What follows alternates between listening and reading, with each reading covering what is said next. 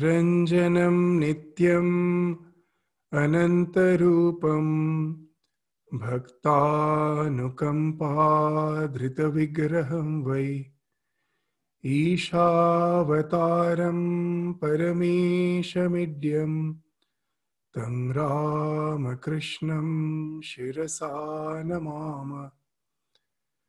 जननीं शारदां देवीं रामकृष्णं जगद्गुरुं। पादपद्मे तयो श्रुत्वा प्रणमामि मुहुर्मुहुः नमः श्रीयतिराजाय विवेकानन्दसूरै सच्चिद्सुखस्वरूपाय स्वामिने तापहारिणे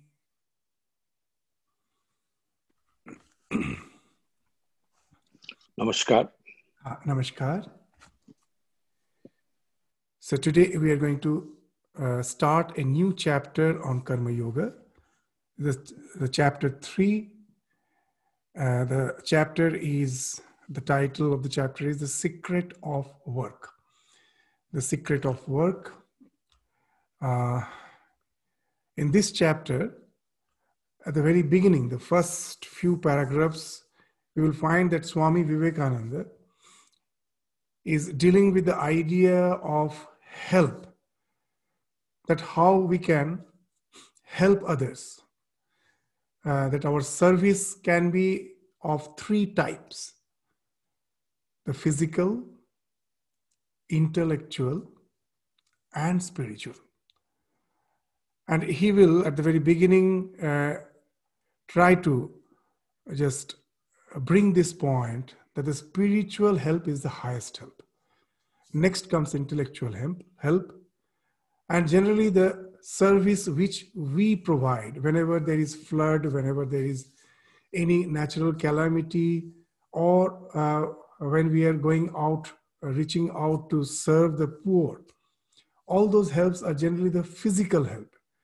So they uh, are the mostly prevalent help, but that's the, the lowest type of help. So the physical, the intellectual, and the spiritual. The physical help is, of course, something uh, very much necessary, but that comes as the very foundation. Better than that is the intellectual, and still better is the spiritual help. And uh, we will just, uh, for, for, the very beginning, st- start referring to the text. And then we will gradually come to the discussion, the point which is bringing into the, the picture. Swami Vivekananda, while discussing these three types of help, uh, what are the uh, points he is discussing that we will gradually uh, discuss as we go to the text. The secret of work helping others physically by removing their physical needs is indeed great.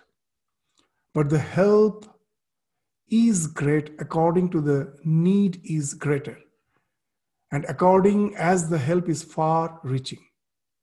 If a man's wants can be removed for an hour, it is helping him indeed. If his wants can be removed for a year, it will be more help to him. But if his wants can be removed forever, it is surely the greatest help that can be given to him. So, as we were speaking, that the gradations of the help, the service, that point he's gradually bringing into the picture. Spiritual knowledge is the only thing that can destroy our miseries forever. Any other knowledge satisfies wants only for a time. So we will find reference to this is in Bhagavad Gita. In the sixth chapter, the 22nd sloka of Bhagavad Gita, where Bhagavan is stating the, the, this idea. Yang labdhva chaparam labham manyate nadhikam tata Yasmin sthito na dukkhena gurunapi vichalyate. Yang labdhva cha aparang labhang manyate nadhikam tata. Having gained that state, one does not consider any attainment to be greater. So that is the highest. And wh- what happens? Once established in that, nothing can shake you. One is not shaken even in the midst of the greatest calamity. So that's the idea which we find in the Bhagavad Gita in the sixth chapter, the 22nd sloka, where Bhagavan is stating the same idea which is referred to as if by Swami Vivekananda here in his lecture. The spiritual knowledge is the only thing that can destroy our miseries forever. Any other knowledge satisfies wants only for a time. So, what's the spiritual knowledge which actually speaks of? It speaks of the another dimension of our existence. That I am not this psychophysical existence. That because my real nature is being reflected here and I take this reflection to be real, anything happening in the physical world makes me feel it is affecting me. In a ocean, there are lots of waves. There is only one sun, but each wave is reflecting the same sun. And the one sun as reflection appears as many. And not only that, the sun is steady in the sky. There is no distortion, no deformation. But with each wave, as per the shape and size of the wave, we may find the sun is at the reflection in the wave is appearing to be elliptical. It may appear to be oblique. So the shapes may go on changing because of the shape of the wave. But in reality, the sun is not in any way affected. If I take the reflections to be real, constantly they're rising, they're merging, they're there's constant change in their shape and size but those changes doesn't in any way affect the real sun. So the real sun is here in this analogy we are just referring to the our spiritual our spiritual dimension which as the eternal existence as the eternal witness is always there uh, behind our psychophysical existence which undergoes no change which undergoes no transformation. There is no birth of it, there is no death of it. It is always there as the same conscious, eternal entity. It is known as the Purana Purusha. In Sanskrit, the words are very significant. The word Purana is very significant. What it means, Pura api navaiva is Purana. Means ever aging, never old. There's no transformation. Sometimes you will find that in our scriptures, you will find that Brahma is represented as an old man with white beard. Even in other religions, we find when they're trying to draw God, is an old man.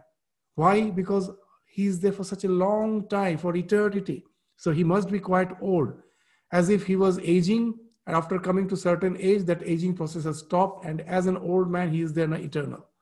So that is the way we have our limited understanding. So by the word Purana, this idea of transformation is contradicted. He is not an old person. He's Pura api navaiva. He's ever young, though he is aging. Because that means there is no transformation.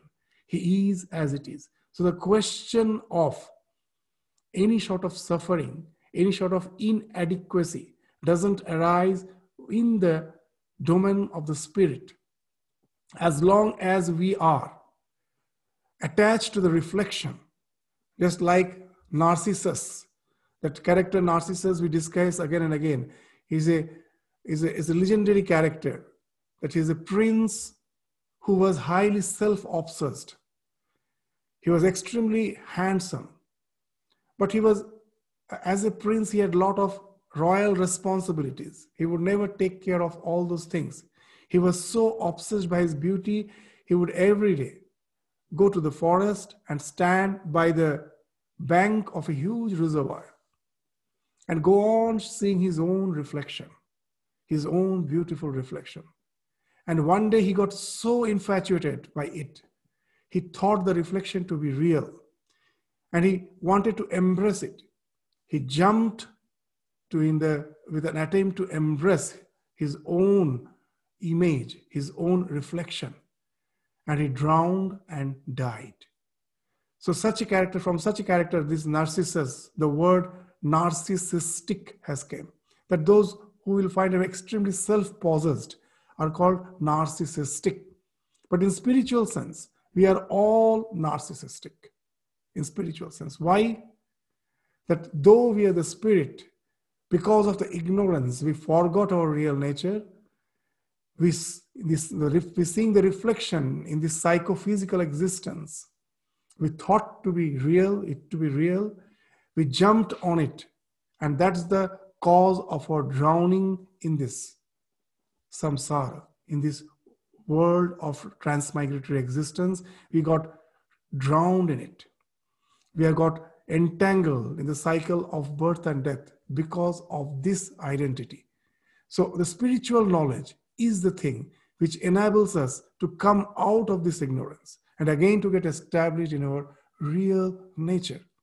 And then, whatever may happen in my life doesn't matter me.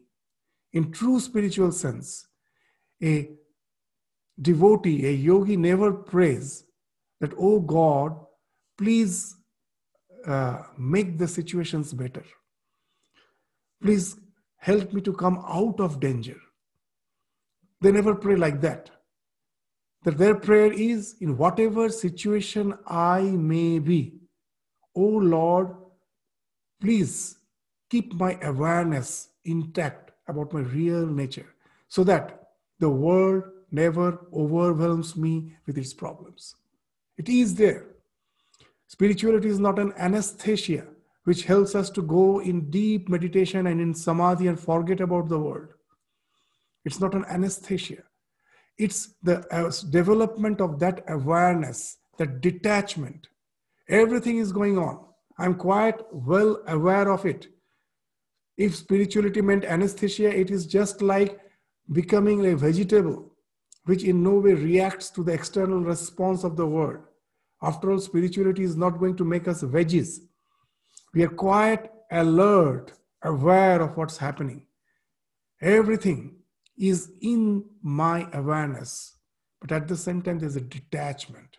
It is there, it doesn't touch me. So that's the question of transcending.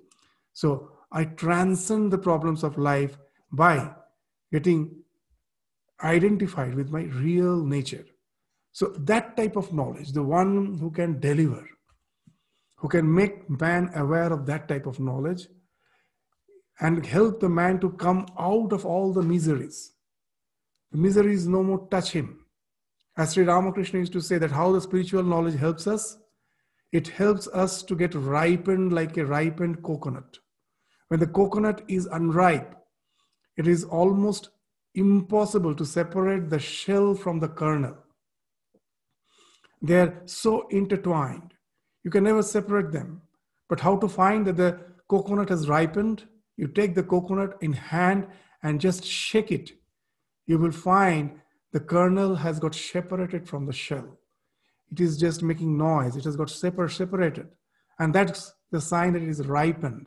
So Ramakrishna is saying that spiritual transformation is just like the ripening of the coconut. He's using this analogy that your real self gets separated from your psychophysical existence. It's no more intertwined.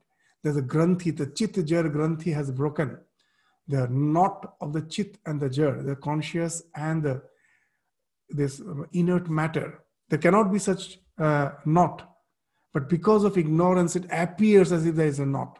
And when the ignorance falls off, the knowledge dawns in. That knot is no more there. And then and nothing can affect me in this world. I'm beyond the, all the so called the miseries, the suffering, the inadequacies, which we as if experience in this life. They are there, but they cannot touch me anymore. So that way it is the highest. So that's why that once you reach that state through experience, not through intellectual consent, not just through intellectual understanding, through experience. It, it happens, a real experience happens.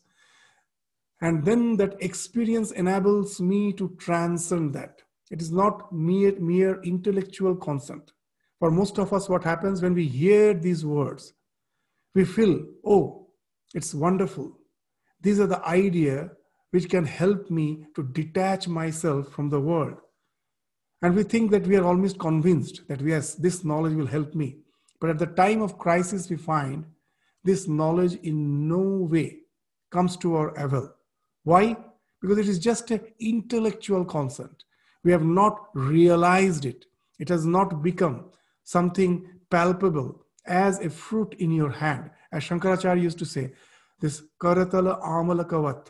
So the realization is just as a fruit in your hand. Unless the realization is there, that intellectual concept may make us feel that I have understood it, but we'll find it's of no avail at the time of crisis. So the spiritual knowledge is something which enables us to go to that realization. Once the realization is there, the world cannot touch me. So make this point clear. We will just resort to Swami Vivekananda's experience as a wandering monk in his own life. So he used to relate this experience eh, in his lectures when he was in the West. That as a wandering monk, he was passing through the desert. He was passing through the desert and he was thirsty. So he was in search of water. And suddenly he saw a huge reservoir at a distance. There was a huge reservoir at a distance. So now, to quench his thirst, he started approaching that reservoir. And after some time, he found that the reservoir seems to be at the same distance. He is in no way approaching it as if. And then suddenly it vanished. It was no more there. And now he understood, till now, he have studied. There was an intellectual understanding of mirage. He has studied in the textbooks. He thought that he knew what mirage is. He had an idea, intellectual idea, but he have never experienced it. So it was in his intellectual, uh, as an intellectual concept, it was there. For the first time, he experienced. Now, what's the result? He's saying the next day, again I am walking down the desert. Again, I see the reservoir.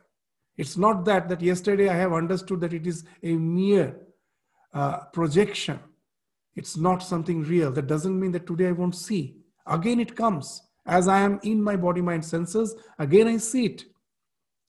But today there's a great difference. Swami is saying that yesterday, because of ignorance, I thought it real and it dragged me towards it.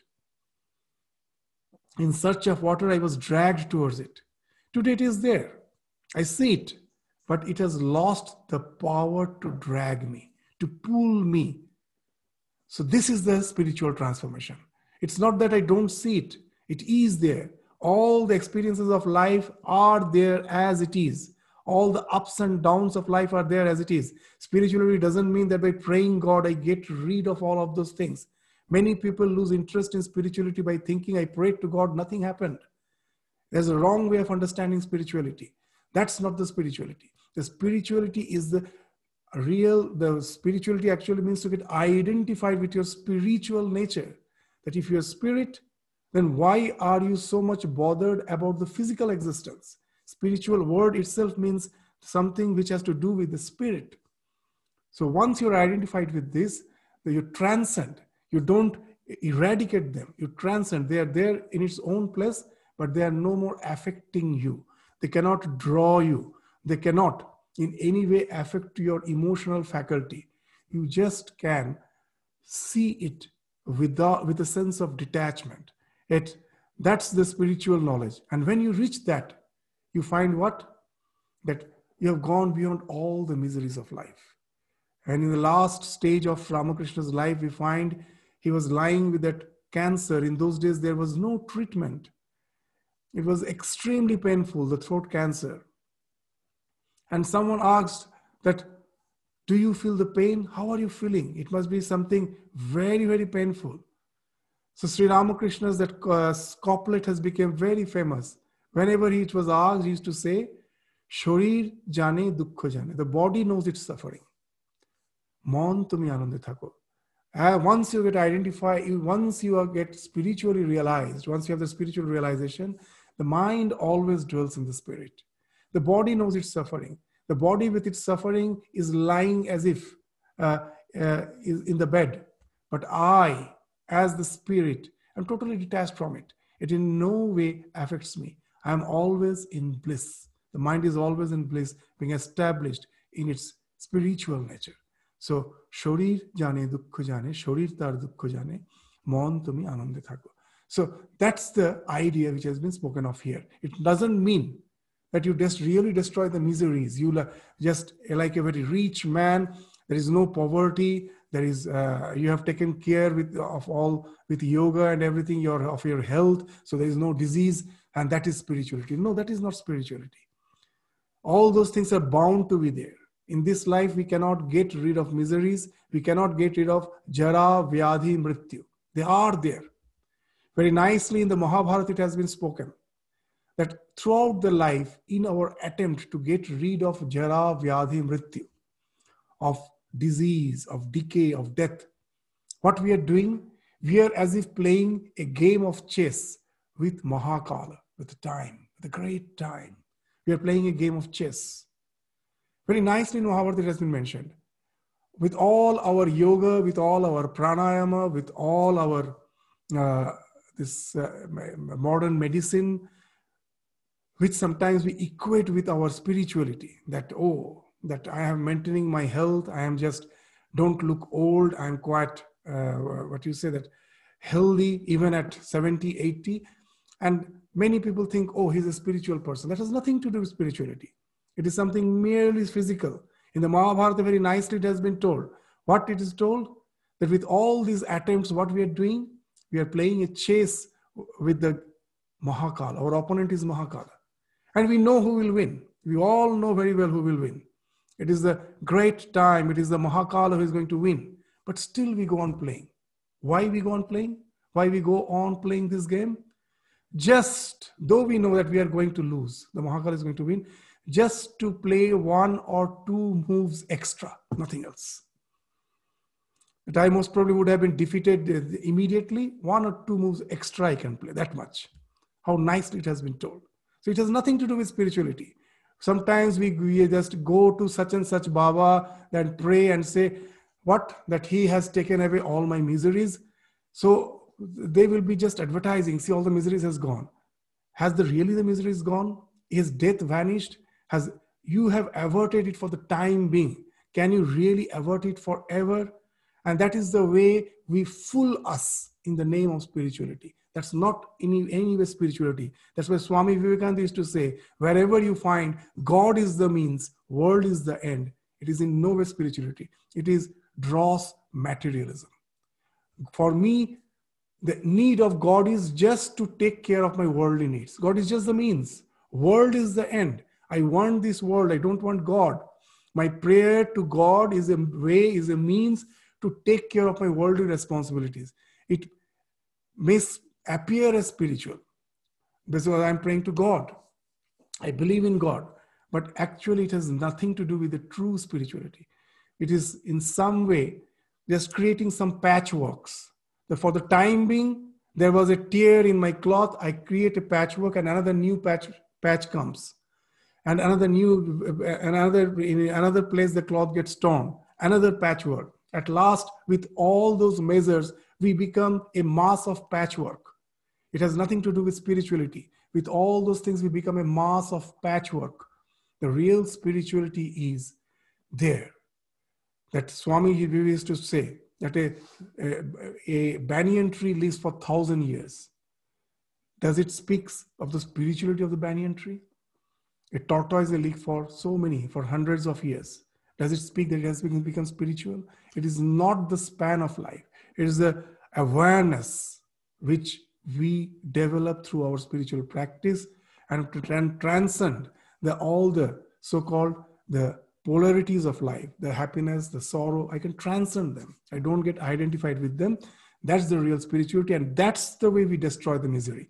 Not really by getting rid of the misery, by transcending them. So this is the idea which is at the very beginning swami is speaking of spiritual knowledge means that this transcending is the only thing that can destroy our miseries forever so why we are discussing so much because reading this line immediately we may confuse by thinking that the miseries won't be there it's not that way that the, all the happenings of life i have almost no control over it but i can transcend them and get rid of the miseries which befalls because of my identification. Any other knowledge satisfies wants only for a time. So the so-called conventional spirit, our religion also falls in that. This, it is only for the time. For the time being, I can avert. If I am hungry by taking food, for the time being, I can avert the hunger. It comes back. So that's the thing which is being spoken of at the very beginning. So now let us uh, proceed with the text. It is only with the knowledge of the spirit that the faculty of want is annihilated forever. So, helping man spiritually is the highest help that can be given to him. So, here, very nicely, if you just read the lines, that it is how we can get them, how we can destroy the miseries, not by getting rid of the miseries, by destroying, annihilating the faculty of want. Once I know that these things are all trivial, it is just all a projection. It has nothing to do with the real me. So the faculty of want, my desire for that, that falls off. When Swamiji realized that it is, a, it is a mirage, so this his willingness to go towards it, to drink water, that has fallen. It's not that the mirage has vanished. The miseries, the so-called, the experiences are there, but my faculty of want, that is annihilated. And that's how you go beyond the miseries. So if you read between the lines, then the things becomes very clear. Otherwise, this text can really be something confusing sometimes because it's so difficult to convey the spiritual knowledge. There's each and at each and every step, there's a chance of that gap in understanding. And we just make a meaning which is just the opposite of the real meaning which has been uh, indicated in the text. So it is only with the knowledge of the spirit that the faculty of want is annihilated forever. So helping man spiritually is the highest help that can be given to him. So in Bhagavad Gita, you will find that actually Swamiji is referring to Bhagavad Gita again and again. So there is a sloka which speaks of that, that Sreyan Dravyamayad Yagyad, Jnana Yagya Parantapa. Sarvam karma khilam partha jnane parisamapyate. So the best yajna, the best type of help, yajna is help. The word yajna can be uh, translated not exactly as help. It is actually a synergy. It's a win-win situation where we are all contributing our uh, the part which I am supposed to contribute, and the whole becomes something more than the sum. 2 plus 2 is 4 in mathematics. But in our day-to-day life, we will find that the mathematics doesn't work. How? Just to give an example, suppose you keep a plank, you keep a plank over some uh, small canal to cross. Just to cross, you keep a wooden plank. And most probably that plank can take weight of 20 kg. If something is more than 20 kg, the plank will break off. So what I do, the same type of plank I keep over it. I just keep over the first plank another plank. So now as per mathematics, is this combination of these two planks is supposed to take a load of 40 kilo. But it has always been found that it takes more. It can now withstand 60, maybe 80 kg. So this is the summation of the parts. The whole is always greater than the summation of the parts. That speaks of the synergy. In this world, you will find that when the more we are selfish, we can achieve nothing. The more we cooperate, then we will find if we sum up our endeavors, the result is something much greater than that. So that is the synergy. And that actually speaks of the idea of yajna. So in Bhagavad Gita, this is the idea of yajna is, has been uh, uh, means highlighted again and again. So there it has been indicated. This dravya, when you are trying to synergize only with the material things, compared to that, the Jnana Yajna is something greater. When the service is in the form of knowledge, and this knowledge is not ordinary knowledge, it is actually speaking of the highest spiritual truth. So once you have the yajna through that type of knowledge, then all the actions, this as if merges in that knowledge. What actually speaking of, just to take a common example, in Ramakrishna Mission, at the very beginning, you will find that following the Guru Maharaj's dictum, Swamiji's, the way Swamiji preached the words of Guru Maharaj that Shiva Jnana Jiva Seva, to see the Lord in each and every being and to serve. So this is the theme of the, one of the high, one of the main pillars of the an entire Ramakrishna's ideology, that Shiva Jnana Jiva Seva. So based on that, when Swami Akhandananda and the other direct disciples have started this uh, or lots of philanthropic activities in the mission. When the flood was, when flood was there, famine is there, we find Akhandanandaji has started that huge relief work in Murshidabad. Now, that's a wonderful thing. In through that one act, two things are happening. The one to whom you are serving, for them it is Dravyamaya Yajna. You are just reaching out and helping them through the materials, to food, through shelter, through clothes, you are helping them. But those who are serving, those novices who have joined the order inspired by the ideas of Swamiji, sometimes they used to feel that, see what a great work we are doing. It is we who are serving. And then we will find a famous quotation of uh, famous saying of Swami Premananda. Is it really you are serving? It is the people who have contributed. You are all mere beggars. You don't earn a single pie. All the things which you are giving has been given by this, the devotees, by someone else. What you are serving. What are you giving? Are you giving anything? And then he is himself is saying, it is your love. It is your attitude. It is your this bhava this attitude that I am serving the God, oh, these beings. So that's that's what you are giving. It's not the dravya which you are giving. It has been given by someone else. So this those those novices, those who are serving, being inspired by these ideologies, for them it is jnana yajna. The same act, you know that there in uh, sometimes we say with one stone to kill two birds. So this type of philanthropic activities with the proper attitude is like killing two birds with one stone.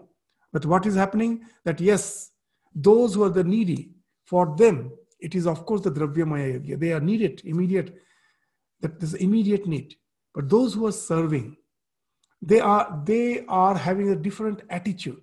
It is not that that it is that you are kneeling down and I am the one who is serving you. So Swami Vivekananda used to say, it is the one who is serving should kneel down. The one who is receiving, the served, he should receive the, uh, the offering by the one who is uh, the one who is serving, the serving, the one who is serving, he should kneel down and offer. Why? Because it is a big privilege. The Lord has manifested himself as the poor, as the wanted. It is He who came in that form to accept my offering. And now it becomes Jnana Yajna. It, instead of uh, nourishing my ego, it becomes a process of self purification. And what is actually the spiritual knowledge? The spiritual knowledge is not something which I have to attain. I, there's in Sanskrit, there are two words prapti and apti. Prapti means to attain something which is not mine at present. I, through wealth, I buy something. It was not mine, now it becomes mine. Through knowledge, I acquire some position in life. I was not the doctor, I was not an engineer, I was not a teacher. My knowledge has helped me to reach that. That is prapti. What is apti? Apti is something which is always with me. Somehow I am I have forgotten about it. That ignorance is removed, and again I get the, I just get back the awareness of it. In Sanskrit, they very nicely say the house lady wearing a necklace, a very uh, uh, what you say that uh, some jewel uh, she, she is wearing and she it is just around her neck and somehow she forgot about it and she thought it's lost. And she's running about crying where is my necklace? And then someone points out wow what what type of woman you are? It is there just hanging around your neck. She somehow forgot about it being busy with the other activities. And someone points out then she found she laughs at herself oh it was always with me. I was just searching for it, thinking it has been lost. So, this is the thing which happens with the Chitta Shuddhi. The ignorance falls off. You don't attain something, it was always with you.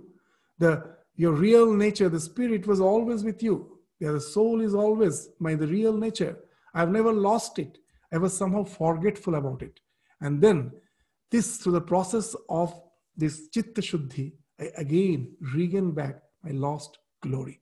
So that's the thing. This helping man spiritually is the highest help that can be given to him. So you will find that how nicely through the same uh, type of activity, the Dravyamaya Yajna and the Jnana Yajna can go on spontaneously. So it's just the one who is involved, the one who is actually getting the help. He, for him, it may immediately be Dravya Yajna, but the one who is helping with a proper attitude, for him it can turn up to be a jnana yajna. And that is the highest. He who gives man spiritual knowledge is the greatest benefactor of mankind. And as such, we always find that those were the most powerful of men who helped man in his spiritual needs. Because spirituality is the true basis of all our activities in life. You will find a wonderful thing Nowadays, in the textbook, you won't find the life of Jesus or of the Buddha or of any spiritual teachers. Because the science is the thing which uh, is the basis of our knowledge, academic knowledge.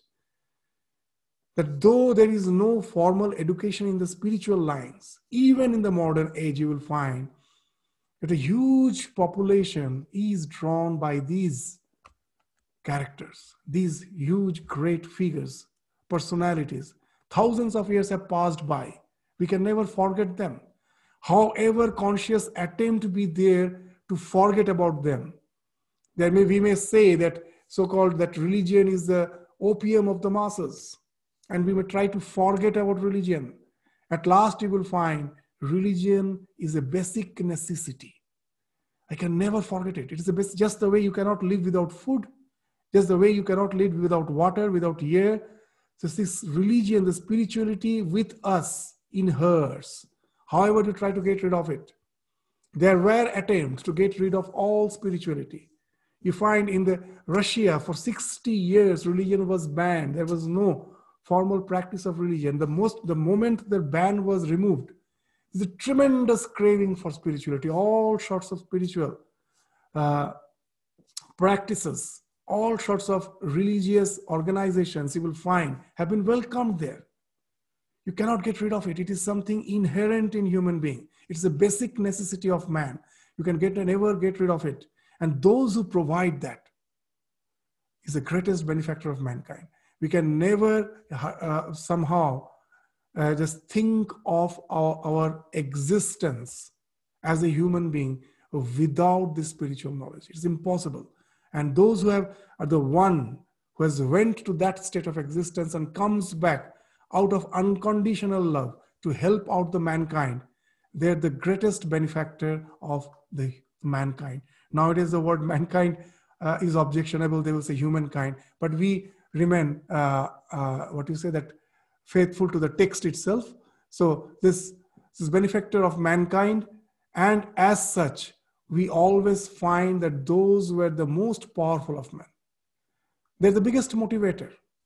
Even in the present age, with all our rationality, with all our scientific advancement, Can anyone mo- motivate us more than the spiritual personalities?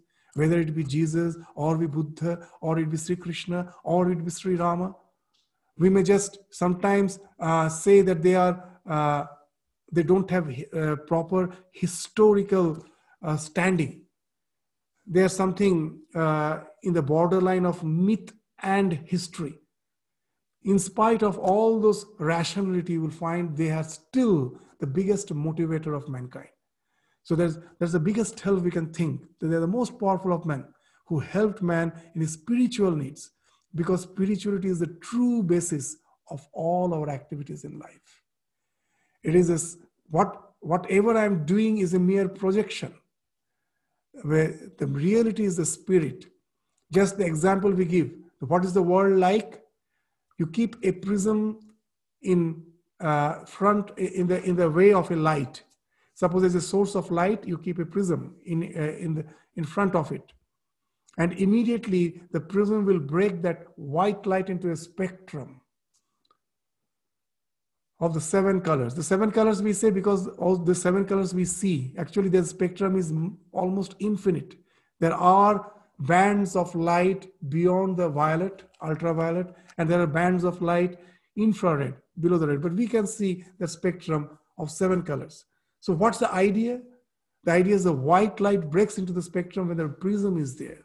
When the mind comes into the picture, the conscious principle in presence of the cosmic mind breaks into the spectrum of the world. So the entire world is nothing but the light being projected through the mind, through the cosmic mind. So it's nothing. The world is nothing but the spirit, but the spirit. It's a projection. You remove this prism, everything resolves back again to the same white light. It is merged there. It was a mere projection because of the prism. So, all the activities of life, nothing can be apart from the spirit. If everything is a projection of the spirit, then nothing can be apart from it. So that's why that's why that urge is always there within us to go to the source. That whatever may be the projection, that urge, because that's our reality, that echo is always coming from within, that you are eternal, that why we are working, why we are endeavoring so much because something within us constantly says you are beyond all limitation. You are beyond all transformation, all imperfection. But in our day to day life, we find there's so much of imperfection, so much of limitation. Why? The thing which is actually echoing, that is really beyond all imperfections. That's the perfect thing. But now I see the thing echoed in something which is transforming. And I take that to be real. This echo is now making me to find that reality, that perfection in the things in which it is echoed.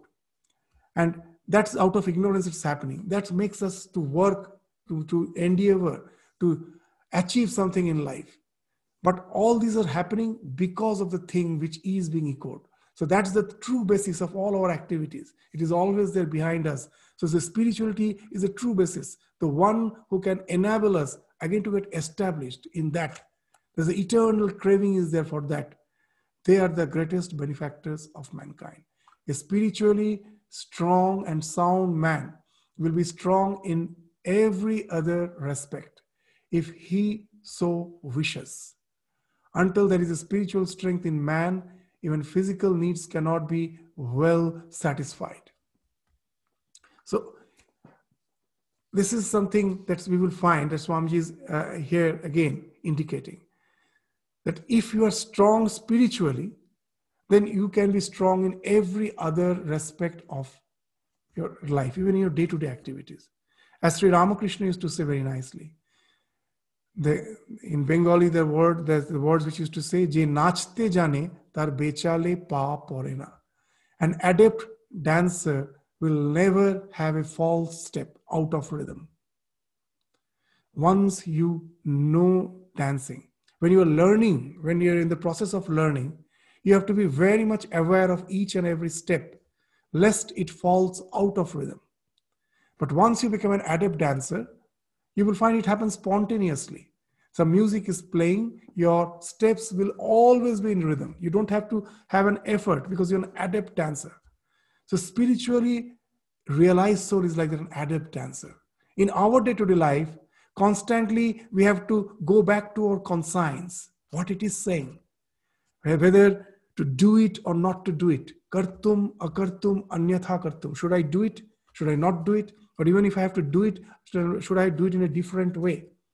So this is constantly baffling me. I have to take a conscious decision. I have to use my willpower. But for a spiritually pers- uh, uh, established person, that is not required. Whatever he does is actually something he will find is the correct thing. That is what he does spontaneously. For me, that becomes sadhana. Very nicely, Shankaracharya has defined sadhana in Vivek Chudamani. What? That whatever thing a spiritually realized soul does spontaneously, for me, that is sadhana. For me, I have to use my willpower to get established. As he has seen the truth, nothing can baffle him. So he will find in every respect of life, whatever he is doing is something that is the perfect, that is to be the ideal which is to be followed. Once who have realized the truth. For others, it may be a sadhana. So that's what Swamiji is saying that we shouldn't think that a spiritually oriented person doesn't gain anything as per this our uh, material plane of existence is concerned. Here also you will find in everything he is perfect because his mind has already for been regimented. You cannot reach the spiritual truth first by controlling your mind. That was the basic need, that was the means. You have regimented your mind, controlled your mind, disciplined your mind, and that ultimately has taken to the spiritual truth.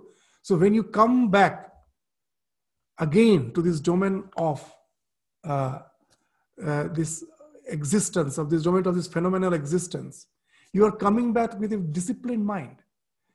The mind has already been disciplined. You are coming back again uh, to the domain with a disciplined mind. So now all your activities spontaneously happens in a disciplined way because that is the mind. You don't have to discipline it by your willpower. It has already been done.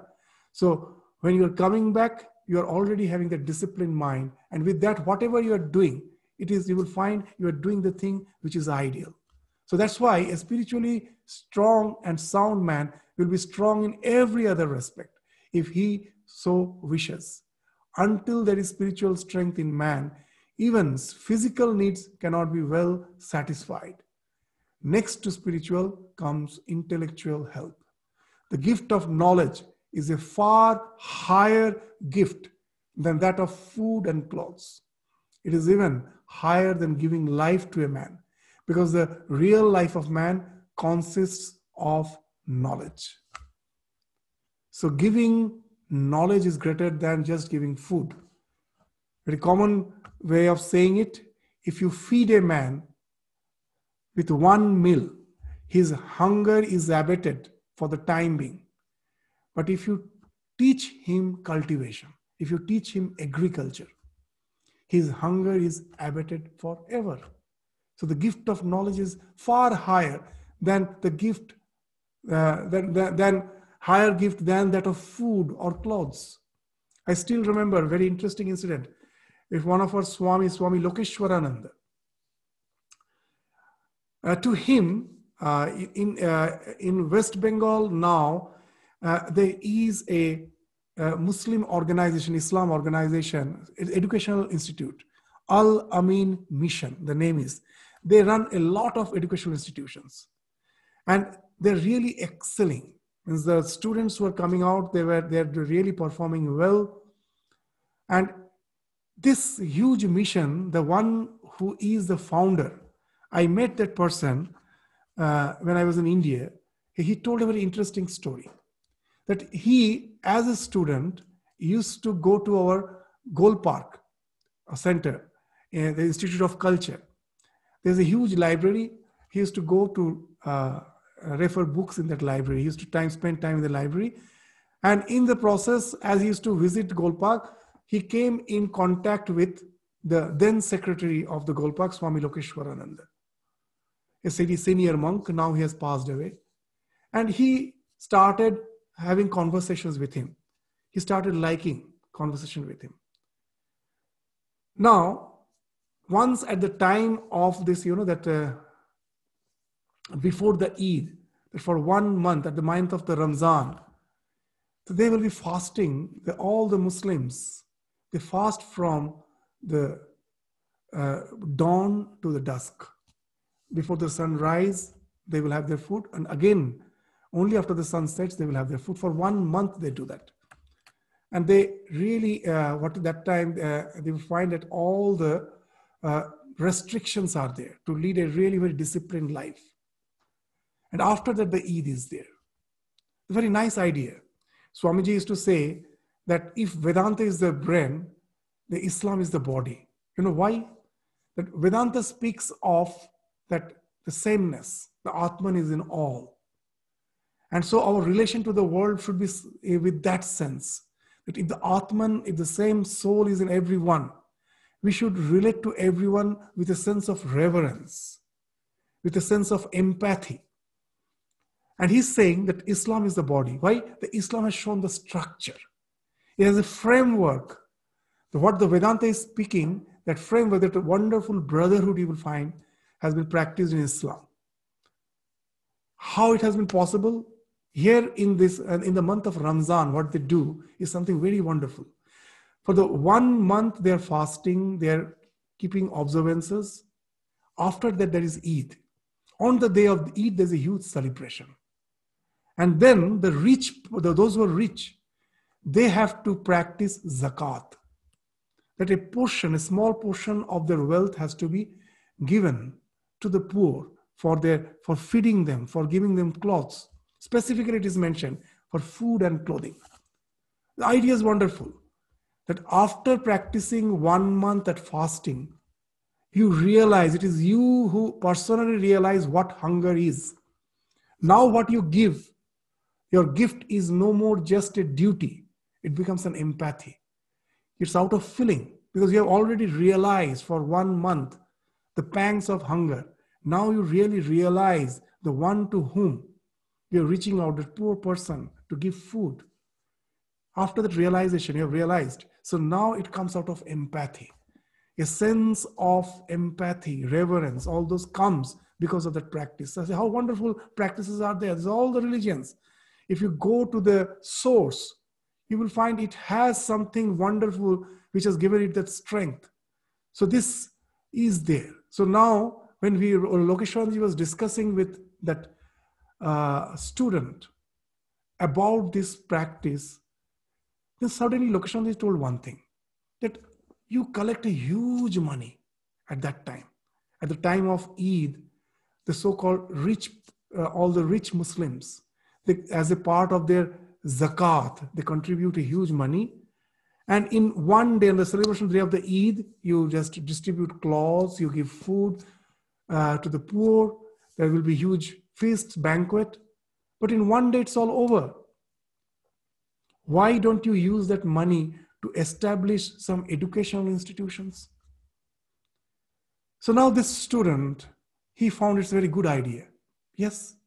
So now he went back to his own uh, this religious bodies, the, all those who are the one to uh, decide on uh, this act. Because after all, this money of the zakat, what they have to do, that has to be decided by all the authorities of the body. So when he went to them, first they were, it was bluntly refused. He told, no, it is specifically mentioned in our scriptures that it has to be given for food and clothing. How can we give it for education? So this student again went back and told Lokeshwaranandaji. Lokeshwaranandaji told a very wonderful thing. If you give education, then at last that is actually used for food and clothing only the if you just give it for food and clothing in one gift it is over but if you give them education they grow up now they are self-reliant now they can go on getting their own food and clothing throughout their life isn't it indirectly giving food and clothing so you make a man self-reliant and now he becomes capable for getting his own food and clothing it is because with the help which you have given so this is the idea which really appealed. He went back again. Now the authorities were really convinced. And this, from this amount, from the zakat amount, these educational institutions came up where really the unprivileged children are getting chance for the education. And I myself have witnessed, even in the school where I was there, the students from there, from the secondary school uh, of Al Amin Mission, they came and were admitted in our Mission Ramakrishna School for the highest secondary. And they were really intelligent students. They did really well in their educations. They're all established now. So, so you just see that gift of knowledge is much higher just, just than the giving of the food and clothes. So that's the thing Swami Vivekananda stressed when Swami Akhandanandaji was continuing his relief work in Murshidabad, famine. At the beginning, you will find in the letters of Swamiji, he's again he's praising Akhandananda. Oh, what a great job! That's what I wanted. You are really practicing what I am preaching. And after a few days, when he heard that the uh, famine condition is much better, but Akhandanandaji has kept his almshouse open. Why? There are, after all, poor people in the village who cannot afford their own food and clothing. For them, he kept those almshouse open. Now we find Swami Vivekananda is discouraging in another letter. He's writing that immediately stop those almshouses. Why? Very nicely say, saying that if you give away the entire wealth of the world to one village, a day will come, it will be exhausted. And then again, they will spread their hands to make them, make them stand on their own feet is the greater gift. Make them stand on their own feet. So that's the idea that yes, when the dire situation is there, we of course move out with the physical help. But as a long term, as a long term help, immediately we have to think that how they can self sustain themselves. And that's only through knowledge. So that is a greater help. Swami Vivekananda's instructions, even if you find is acknowledged by the Tata Center, it is written in their manifesto. When Tata, uh, Swami Vivekananda was going to the West for the first time, in the ship he met Jamshedji Tata. In those days, Jamshedji Tata was just doing business. He never thought of opening any educational institution. It is Swami Vivekananda who is suggesting Jamshedji Tata, why don't you have some institute where our children can be uh, taught the technical skills so that they become self-reliant. It is from those ideas of Swamiji, you know, the Tata Institute, the Indian Institute of Science in Bangalore, is a very, very uh, reputed institution. It is even considered at par with the IITs, even something sometimes better than the IITs. That institution was actually started by Jamshedji Tata, being inspired by the words of Swamiji, and it is being acknowledged even at uh, in present by the Tata Institute. That is the inspiration of Swamiji that worked behind it. So what's the idea? This wonderful idea. I heard in Calcutta, some of the political leaders are giving lecture that there is no need for Swami Vivekananda because we have removed poverty. How much true it was there, we don't know. Whether the poverty is really removed. Even if the poverty is removed, that's the wrong way of understanding Swamiji. He never spoke of just giving the poor. His uh, seva was mainly based on the idea to make a man self reliant by knowledge, and that need never ends. It's always there. So they're, they're always, uh, uh, what you say that way, their need is never over. And after all, Swamiji are the spiritual personality. They are the stature to give us the spiritual knowledge. How can we just limit him to giving in, uh, in giving in some physical needs help? So that's the idea. If we don't have proper understanding, then it's we who lose. That we get cut off from the huge spiritual treasure which we have. So that's what we find in this each and every line. What wonderful message is actually uh, hidden there. If you just go between the lines, you will find a, a vast uh, uh, uh, span of knowledge which was practiced, which was not just delivered as speech, it was practiced in their life, which is coming out as sutra. These lines are like sutras. They're coming out as sutras, whose, whose explanation is not only in their lectures, it is actually in the acts of their life. Their life is the explanation of these words. It is condensed in these words. And the more we discuss, the more we, it, gets, it gets alluded. So with this, we stop our discussion today, you will find that each, this, each and every chapter of Karma Yoga is actually this uh, embedded with a lot of treasures. So as we go, we will find. So we will proceed with this lecture again in the next class. With this, we stop our discussion today. Thank you. Namaskar, Swamiji. Thank you very much. Namaskar. Namaskar, Namaskar Swamiji. Thank you. Namaskar. Pranam Swamiji, wonderful lecture. Thank you, Swamiji. Namaste.